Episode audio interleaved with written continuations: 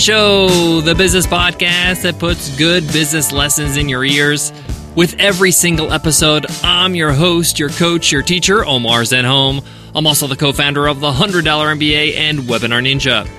And in today's lesson, you will learn Are you a terrible boss? This is a very important question, and it's a really hard question to answer, especially if you're the sole leader of your company. If you're a small business, you probably don't have a board of directors who can hold you accountable. You have no boss. So, who's going to evaluate you? It's going to have to be yourself. And this is what this episode is all about how to evaluate yourself and make sure you're not a terrible boss.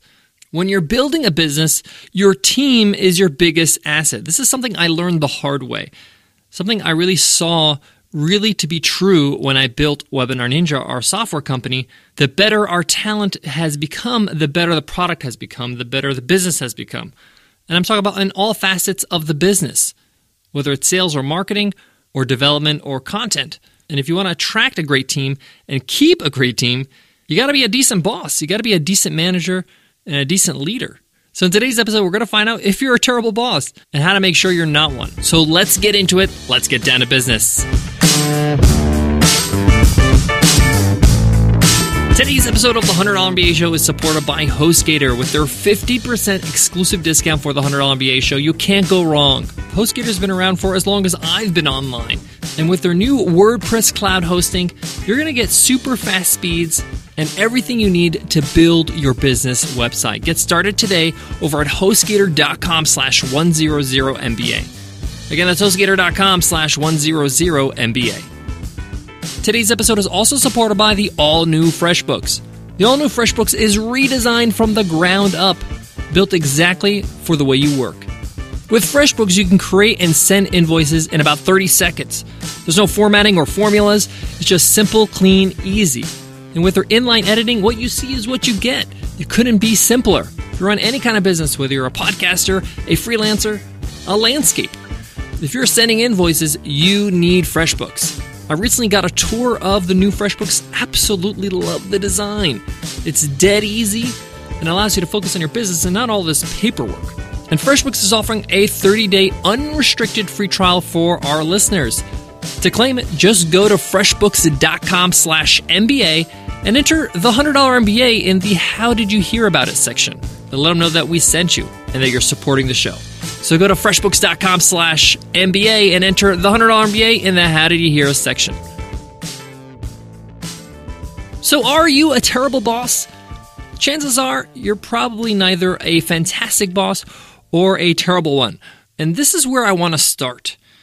Often we're very hard on ourselves, especially at the beginning when we see our teammates or even just our VA, if we have one employee, if they make any kind of mistake, if they're not on the ball, we often blame ourselves. We often feel like, am I not telling them what to do properly? Am I a bad boss? Am I not hard enough on them? Am I too soft on them? This is completely normal, completely natural. We all go through this. And I want to start by saying that you're not going to be a fantastic boss from day one you need to try it out for a while. You have to get some experience.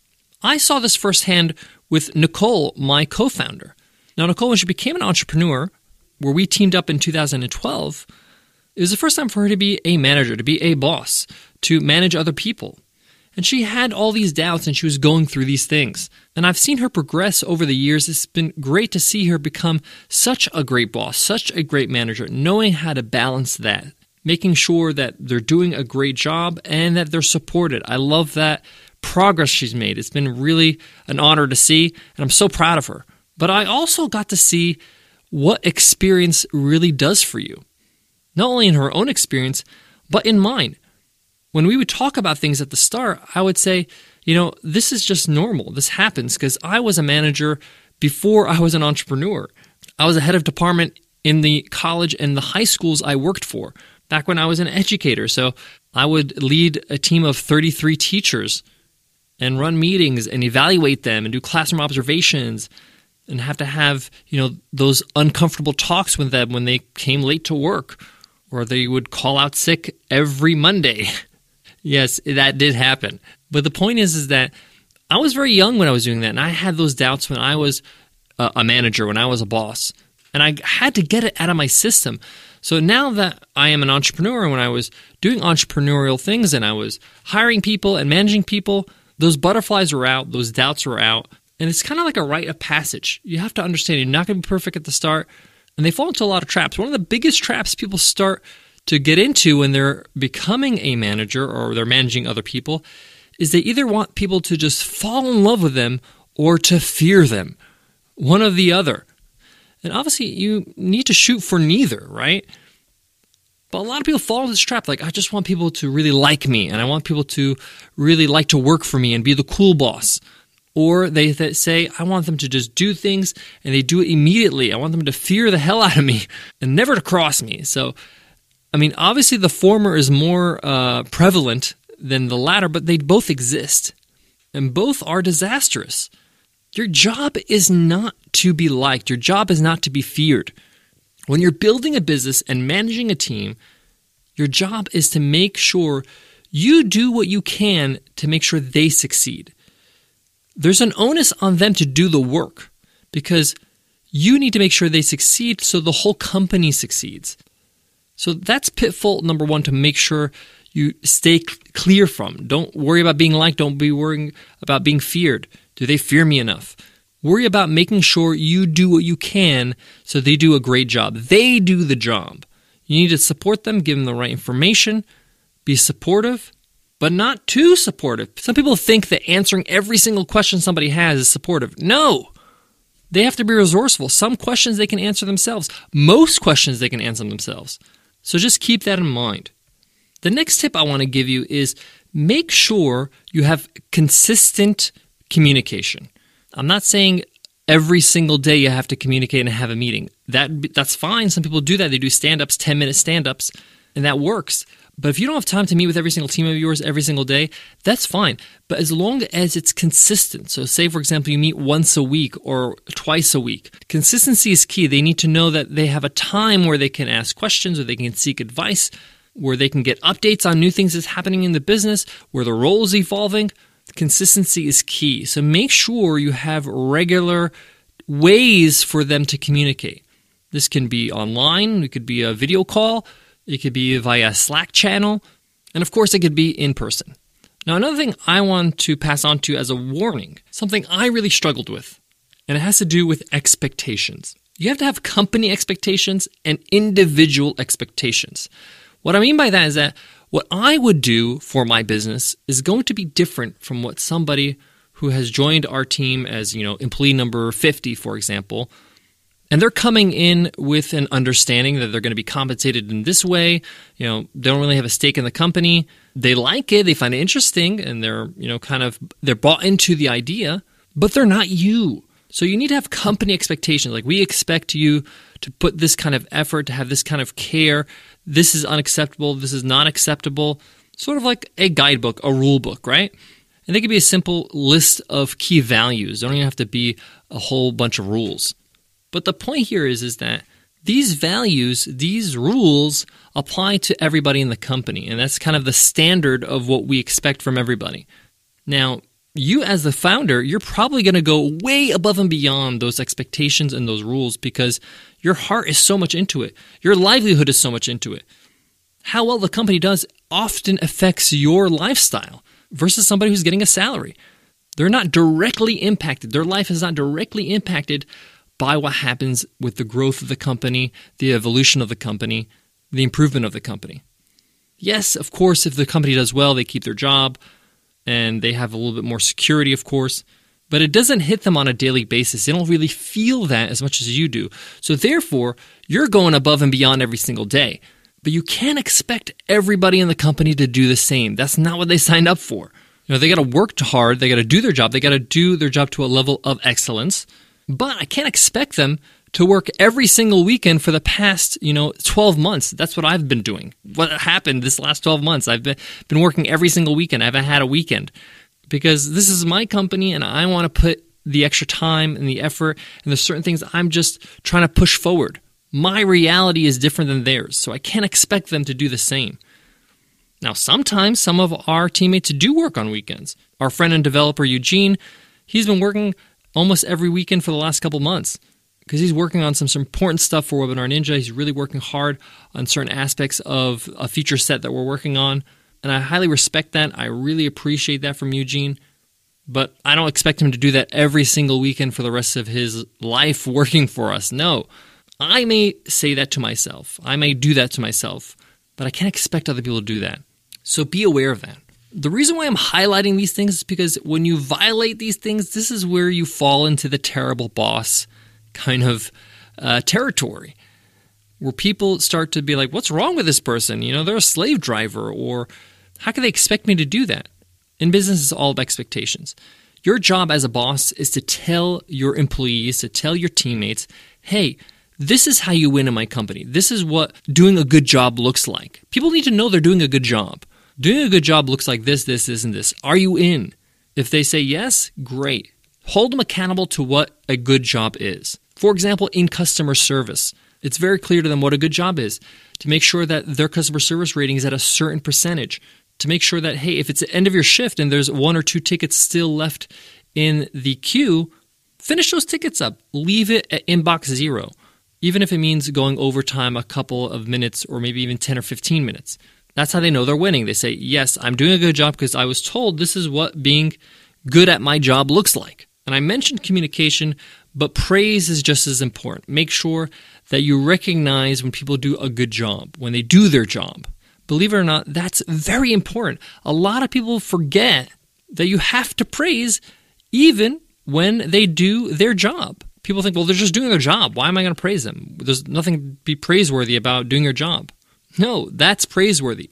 Doing what you expect them to do, doing a great job at what they do, that requires praise to keep them going because there's plenty of people, trust me, I've been around in different sectors and especially education that are just coasting. They're not doing a good job. They're not doing the things that make them a, you know, a great employee. They're doing below the bare minimum. So when somebody does the job right, you got to praise them on a regular basis. And hey, it's not to cost you much. It's to cost you a few seconds of your life to give them a thumbs up or a smiley face or by the way you're doing a fantastic job. I you know look through some of your work. Thanks for your hard work. Now i know you might be thinking so i kind of understand what i need to do as a boss. If i don't do these things i'm going to fall into terrible boss kind of territory. But how do i really know if i'm terrible at what i do? Am i a horrible boss? Do people hate me? What if people start leaving? What if i have a lot of turnover? Well if you have a lot of turnover you need to be concerned. Either your style of management is really not meshing with these people, or they're just a bad fit for your company. Some of us by nature are just really driven and really like to drive everybody else along with us, really push them to the limit. You know, if you look at somebody like Steve Jobs, the late Steve Jobs, he was one of those leaders. He wasn't for everybody, but a lot of people could and loved working for him because he brought out the best in them. He pushed them to become better. He had such high standards that they met those standards because he enforced those standards. Now his interface was not great. He a lot of people thought he was a big jerk. And that's not for everybody. So be aware of who you are. And if you can be less of a jerk, try to be. There's no reason to be rude or obnoxious to get your point across. You know, Steve Jobs is a brilliant man, an innovator, one of my heroes, really. But he has flaws, and those were one of his flaws. His interface was garbage. So keep that in mind. Even if you're going to drive people, you could do it with a smile, with encouragement. You don't have to be a jerk about it, right? But if you are having a lot of people leaving your company, you need to reevaluate how are you managing. Them. Maybe you're not managing them at all. Maybe they have no direction. Maybe it's an HR problem. Maybe it's compensation. Maybe it's how the company is performing. Maybe you know the product's not inspiring. Whatever it is, you need to pinpoint it and find out. And maybe it's you. So you have to look at all the options there's a good chance it's not you, it's other factors. And this is why an exit interview is great. And I highly recommend if you have a small enough team that when people leave your team to ask them these questions, find out why are they're leaving, what are some pieces of feedback they can give you as a boss, as a company leader, and feedback for the company itself. This is going to be great value for you. And you can just be frank with them. Hey, I'm not going to hold you accountable. There's no hard feelings. I need to learn. Tell me your honest opinion of how the experience was working for our company and working for me in particular. This is super valuable stuff. So, so as you can see, being a terrible boss is actually quite hard to do. but if you want to improve You need to follow things I'm mentioning in today's episode. You need to be on top of things. You need to communicate with your team. You need to communicate with those people that leave. And you also have to develop yourself as a leader. You have to do your own professional development. You can't just let experience teach you. You have to train to become a great manager, a great leader, a great boss. How? I get into it after a short break from our sponsors. Today's episode is supported by the all new FreshBooks. So you're racing against the clock to wrap up three projects, preparing for a meeting later in the afternoon, all while trying to tackle a mountain of paperwork. Welcome to life as a freelancer. Challenging? Yes. But our friends at FreshBooks believe the rewards are so worth it. The world of work has changed. With the growth of the internet, there's never been more opportunities for self employment. To meet this need, FreshBooks is excited to announce the launch of their all new version of their cloud accounting software. It's been redesigned from the ground up. I've seen it. It's gorgeous. It's super simple to use. I highly recommend it. It's the simplest way to be more productive, organized, and more importantly, get paid quickly. Their all new FreshBooks is not only ridiculously easy to use, it's also packed with powerful features. Create and send professional looking invoices in less than 30 seconds. Set up online payments in just a couple of clicks and get paid up to four days faster. See when your clients have seen your invoice and put an end to all those guessing games. FreshBooks is offering a 30 day unrestricted free trial for our listeners. To claim it, just go to freshbooks.com slash MBA and enter the $100 MBA in the How Did You Hear About Us section. That way they know that you came from the show. Again, that's freshbooks.com slash MBA. Try it for free for 30 days and nothing to lose. Do it right now and enter the $100 MBA in the How Did You Hear About Us section. Today's episode is also supported by HostGator, the easiest way to get started with your business website. Everything is included, everything you need, your domain name. WordPress installation already there and managed for you. Super fast speeds, backups, security and 24 7 live support. My favorite feature. That means that you can call them, you can chat with them, you can email them any time of day, any day of the week, 365. You can literally get on the phone with them and tell them, hey, I want to start my business website with you. Can you please walk me through the steps? And they'll do it for you. They'll walk you through hand in hand. You can't get better than that. We've been using HostGator for years. I actually created three websites in less than 20 minutes. I was creating some uh, websites for my nephew and nieces. And with HostGator, it was super simple. Get 50% off. Get started for as low as $5 a month today at HostGator.com slash 100MBA. Again, that's HostGator.com slash 100MBA. So, how do you develop yourself as a better boss, as a better leader, as a better manager? I'm going to give you the tips that have helped me, the things that have worked for me. Number one, biography. There are plenty of biographies of great leaders, great managers, great business leaders. Some of my favorites are Ashley Vance's Elon Musk. That book is fantastic. Shoe Dog by Phil Knight, the founder of Nike. Total Recall by Arnold Schwarzenegger. Yes, he is a fantastic leader and actually business person. He was a business person before he was even a bodybuilder. And of course, he was a governor of California. So lots of leadership there. Reading biographies really gives me perspective. It gives me different ways to solve different problems. Even though these are big companies, they started small and they had to go through a lot of decisions that I have to go through as a small business. And this really is a great way to develop your skills, learning from the greats. They've been through it. Learn from their mistakes, learn from their failures, learn from their successes. So that's number one. Read biography. They're great. I actually love Audible. I listen to uh, Audible books all the time. They're audio books. I listen to the gym. I listen when I'm, you know, in the car. Sometimes I listen before I fall asleep in bed. And, you know, it's just a great way to hear some great stories on how to become a better manager. Number two, be part of a mastermind. When I say mastermind, it's just a group of other entrepreneurs that are probably in the same place you are, same level of business, maybe a little higher than you are, and you're just meeting on a regular basis, whether it's once a week or once a month, maybe for an hour. I'm part of a mastermind group. It's just three people. But I've been in mastermind groups that are larger, maybe 15 people, 10 people. You find your sweet spot. But the point here is that when you're in a mastermind group, you get to hear about other people's challenges and how they solve them, or you can hear the feedback of other entrepreneurs, how they would solve them. Sometimes it's easier for you to solve problems when they're far removed. So you can help people solve problems and then realize, hey, I just solved that problem. And maybe later on the line, your company has the same problem. And you can just refer back to your own advice. So, masterminds are great in that respect. Make sure you find a great group that you get along with, that you can be consistent with. This is so important. So many mastermind groups just dissemble because people can't be consistent to actually meet every week or meet every month.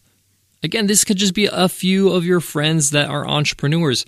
Trying to find those people, go to a conference, meet up with people, get some contacts, and be the organizer of a mastermind group. You don't have to join one, you can create one. I've created one before many times and learn through other people's experiences as well as your own.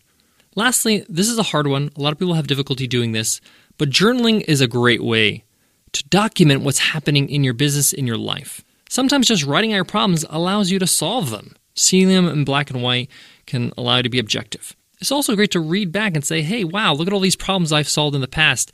I think I could solve this one that I'm having right now. You have the confidence because you've solved problems over and over again you realize, hey, I'm a problem solver.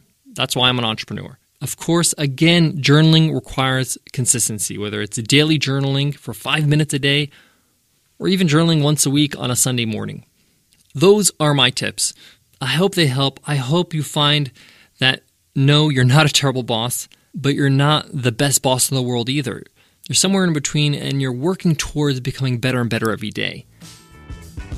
Guys and gals, I hope you enjoyed today's episode. Let us know in an iTunes rating and review what you thought of it. By giving us a review, we get to hear from you, we get to know what we're doing right, and it also allows other people to learn more about the show.